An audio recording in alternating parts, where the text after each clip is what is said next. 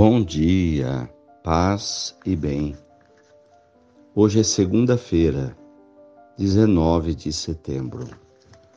Memória de São Januário. Foi bispo e mártir da Igreja. Viveu no século IV, na Itália. Defendeu os cristãos que eram submetidos ao martírio por testemunharem a fé na perseguição do Império Romano.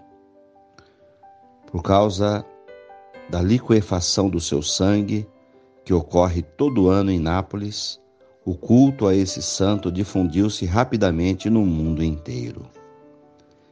O Senhor esteja convosco, Ele está no meio de nós. Evangelho de Jesus Cristo, segundo Lucas, capítulo 8, versículos 16 a 18. Disse Jesus à multidão: Ninguém acende uma lâmpada para cobri-la com uma vasilha ou colocá-la debaixo da cama. Ao contrário, coloca-a no candeeiro, a fim de que todos os que entram vejam a luz. Com efeito, tudo que está escondido deverá tornar-se manifesto. Tudo que está em segredo deverá tornar-se conhecido e claramente manifesto. Portanto, prestai atenção à maneira como vós ouvis. Pois a quem tem alguma coisa será dado ainda mais. Aquele que não tem, será tirado até mesmo o que ele pensava ter. Palavras da salvação. Glória a vós, Senhor. Irmãos queridos, sempre quando ouço essa passagem do Evangelho, luz e trevas, penso na responsabilidade dos cristãos,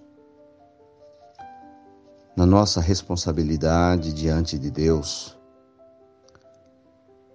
na fé, em dar testemunho da fé cristã. Penso nas nossas atitudes, como nossas atitudes devem ser atitudes que iluminam e que precisamos estar muito próximos a Jesus para que Ele nos ilumine. Nós não temos luz própria. Assim como a lua depende da luz do sol, nós também dependemos da luz de Deus, da luz de Jesus. A proximidade com Deus ilumina as nossas vidas, ilumina as nossas lâmpadas. O afastamento de Deus nos leva para a escuridão. Viver a dimensão da fé na espiritualidade, na oração, e no amor. O amor ao próximo acende a lâmpada da fé, porque o amor é a expressão de Deus. E quando somos iluminados por Deus, também iluminamos a vida dos outros. Quando nos afastamos do amor de Deus, somos trevas, somos escuridão e deixamos de iluminar o local onde nós vivemos. A nossa casa, a nossa comunidade, nosso local de trabalho, o nosso grau de parentesco, a nossa vizinhança. É uma responsabilidade muito grande. Ser luz, não ser trevas. O mundo precisa de luz. Como o mundo precisa do testemunho dos cristãos. Como é grande a nossa responsabilidade. Louvado seja nosso Senhor Jesus Cristo, para sempre seja louvado.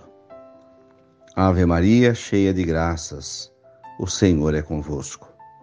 Bendita sois vós entre as mulheres. Bendito é o fruto do vosso ventre, Jesus. Santa Maria, Mãe de Deus, rogai por nós, pecadores, agora e na hora de nossa morte. Amém. Dai-nos a bênção, ó Mãe querida, Nossa Senhora de Aparecida. Oremos. Ilumina-me, Senhor, para que eu possa iluminar. Derrama sobre mim o teu amor, para que eu possa amar. Quero ser luz na paciência, na compreensão, no silêncio, na misericórdia, no perdão. Ilumina minhas trevas, Senhor, todos os cantos escondidos da minha vida e da minha alma. Abençoa esta água para que contenha a virtude da tua graça. Em nome do Pai, do Filho e do Espírito Santo. Amém.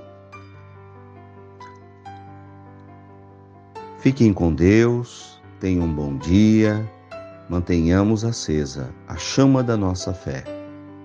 Abraço fraterno.